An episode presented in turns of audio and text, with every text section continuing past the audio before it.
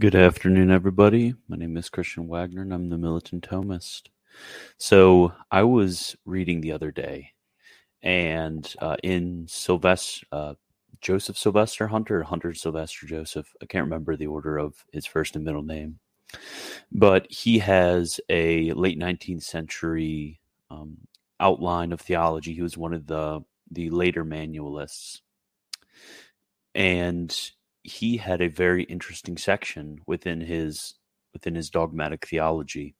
He actually gave an account and description of the method of disputation of scholastic disputation which was used in late 19th century Catholic seminaries. So this this really piqued my interest. So I decided to uh, to kind of uh, get the text and to uh, decide to go over it today to describe I at least thought it was interesting to describe how it would have looked. And yes, I am in a different place yet again. Um, eventually, my office should be done, but uh, we'll see. Maybe I'll be in different places every single video. Keep you guys on your on your feet. So, actually, I always forget about this. But before that, if you really enjoy what I do, become a patron at patreon.com slash militant thomist and follow me on Twitter, Facebook, all that stuff. Then also join the join the Discord, and I need to find the link for that to send because I have not at all been remembering to send the Discord. There we go.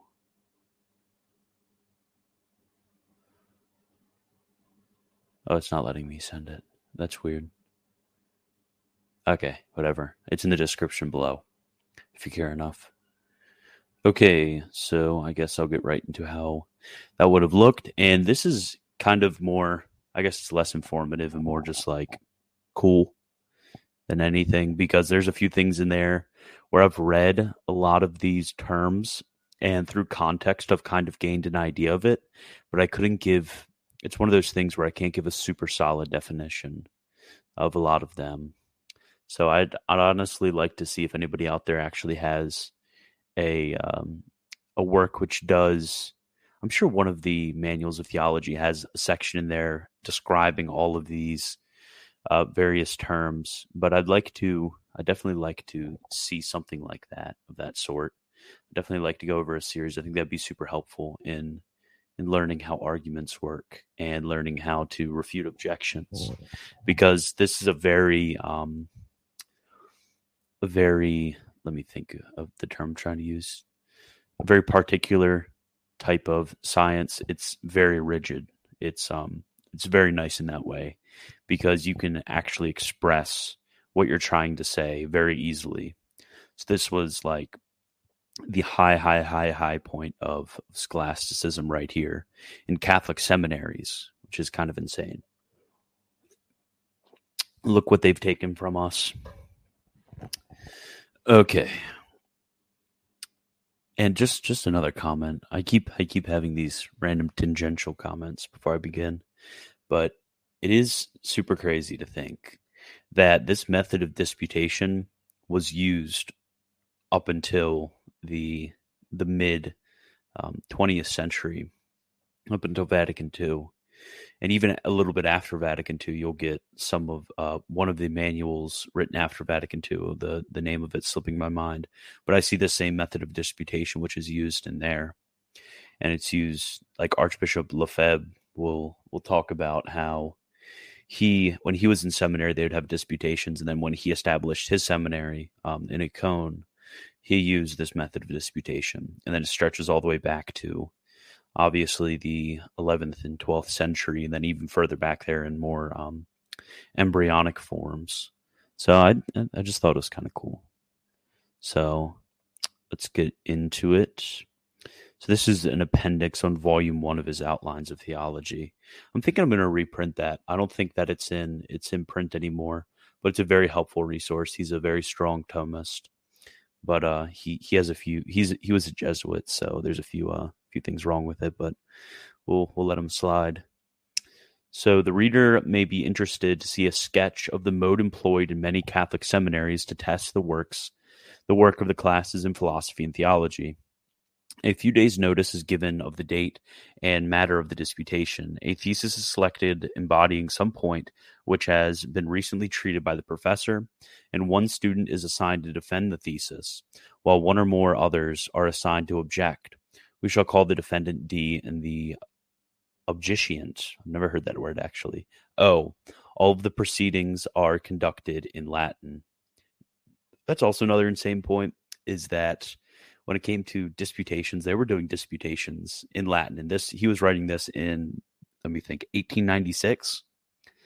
This is like the amount that we've lost, like with the with the motu proprio um, of Pope Francis on the on the Latin Mass, he had to tell each bishop to have at least one person in his diocese that was good enough at Latin to be able to facilitate um, the celebration of the the Latin Mass.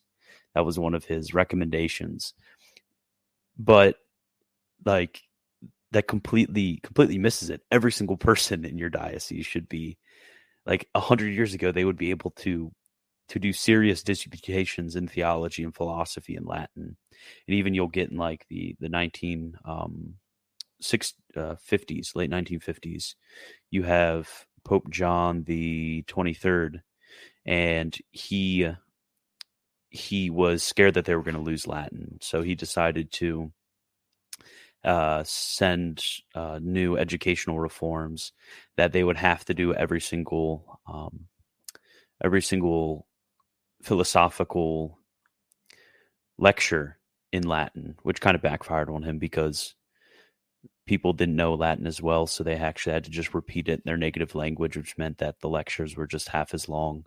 But at least he tried. He definitely tried. Okay, so when the time comes, defendant reads the thesis and shortly explains its meaning, bearing, and grounds, usually without noticing the objections that may be made against it.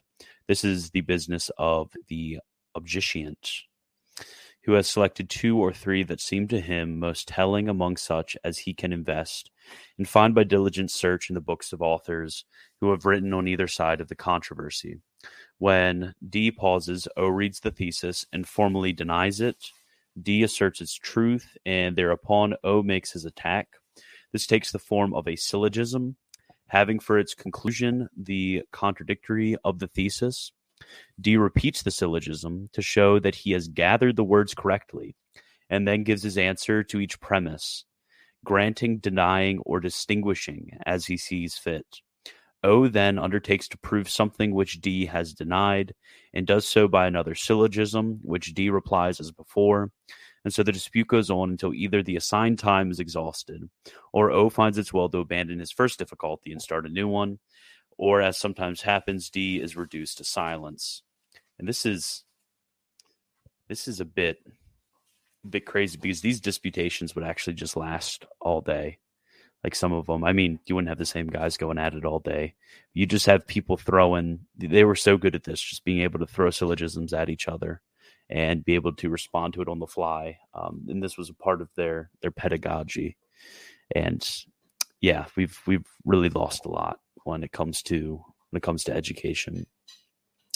So a disputation on St. Paul's dealings with St. Peter of, at Antioch might run something as follows. O against the thesis. The dispute between St. Paul and Cephas, recorded in the second chapter of the Epistle to the Galatians, far from disproving the primacy and infallibility of St. Peter, tends to support both. I argue the passage before us shows that St. Peter was neither infallible nor primate, therefore the thesis is false. Then the defend the uh, I'm just going to say the defendant. The defendant, after repeating what has been said, I deny both parts of the antecedent. Oh, I prove the antecedent, and first as to the first part. That passage shows that St. Peter was not infallible, which represents him as failing, but this passage represents him as failing, therefore, and C. D. I distinguish the major. Failing in prudence or other virtue, especially faith, faith, I deny. Failing in faith, I subdistinguish, and abstaining from teaching falsehood, I deny, and teaching falsehood, I grant. I counter distinguish the minor. In prudence or other virtue except faith, or in faith and abstaining from teaching error, I pass it over. Failing in faith and teaching error, I deny. Yeah, the, these guys were doing that all day, back and forth. That's just crazy to me. Like it, it's it's even hard for for me to follow, and I'm I'm used to some of these um, methods of disputation at least seeing them in, the, them in the wild. I definitely like to see if there is a work or like a section of a work where somebody in their intro decides to um, like define all of these all of these terms and give a lot of easy examples to be able to understand. Maybe that's something that needs to be done. Maybe I'll do that. Oh, but it represents him as teaching error in faith, and I prove it. St. Peter is represented as teaching error in faith when his conduct is described as leading many to a false belief, but the conduct of St. Peter and C, therefore, and C. D. I distinguish the major, leading and intended to lead. I grant the major, leading contrary to his intention and through hastiness of those that were led, I deny. I counter distinguish the minor, leading and intended to lead, I deny, otherwise I grant. But they were not led away through hastiness, and I prove it. It is not hasty to suppose that a pope will act according to his convictions, but those whom Peter led away merely went on the supposition that he was acting on his convictions, therefore in C. D. I distinguish the major, acting on his convictions so as never to do what he believes to be forbidden, I grant, so as always to use all liberty that he possesses, I deny but they went on the supposition that he was doing what he knew to be forbidden. I deny, on the supposition that whatever he did not do, he believed to be forbidden. I grant. Objection, objection, uh, objectionant. But at any rate, St. Paul treated St. Peter as an inferior. Therefore, St. Peter was not primate. I deny. Objection. He treats another as inferior who blames him. But St. Paul blames St. Peter, therefore, and see, I distinguish the major. Blames him by way of authority without any indication of respect, I grant. By way of charitable warning and with indications of respect, I deny, and I counter distinguish the minor. Blaming him by way of authority and without showing respect, I deny. Otherwise, I grant and refer to Galatians 1.18 and 2.13. Objection. But the fathers thought the incident as narrated inconsistent with Petrine primacy, and I prove it. What fathers most renowned as interpreters of Holy Scripture taught is the interpretation of the fathers, but such fathers thought the incident as inconsistent, therefore, in C. And then the defendant. I distinguish the major. Taught as witnesses of traditional interpretation, I grant. Taught as their own conjecture, I subdistinguish. Deserves respectful consideration, I grant is the unanimous voice of the fathers which demands assent. I deny. To the minor, I deny. I prove the minor. When skilled interpreters adopt far fetched and inconsistent explanations of a text, it is a sign that they feel that the prima facie meaning of the text is against them. But Clement of Alexandria adopted one such explanation, St. Jerome and St. Chrysostom another. Therefore, in C.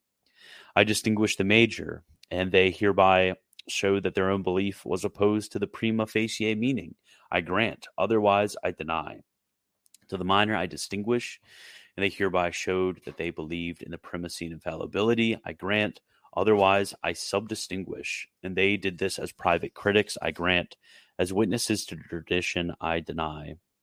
Ingenious combatants may go on, and then th- that was the end of the um, that was the end of the disputation, and then like that that sort of thing would go on forever.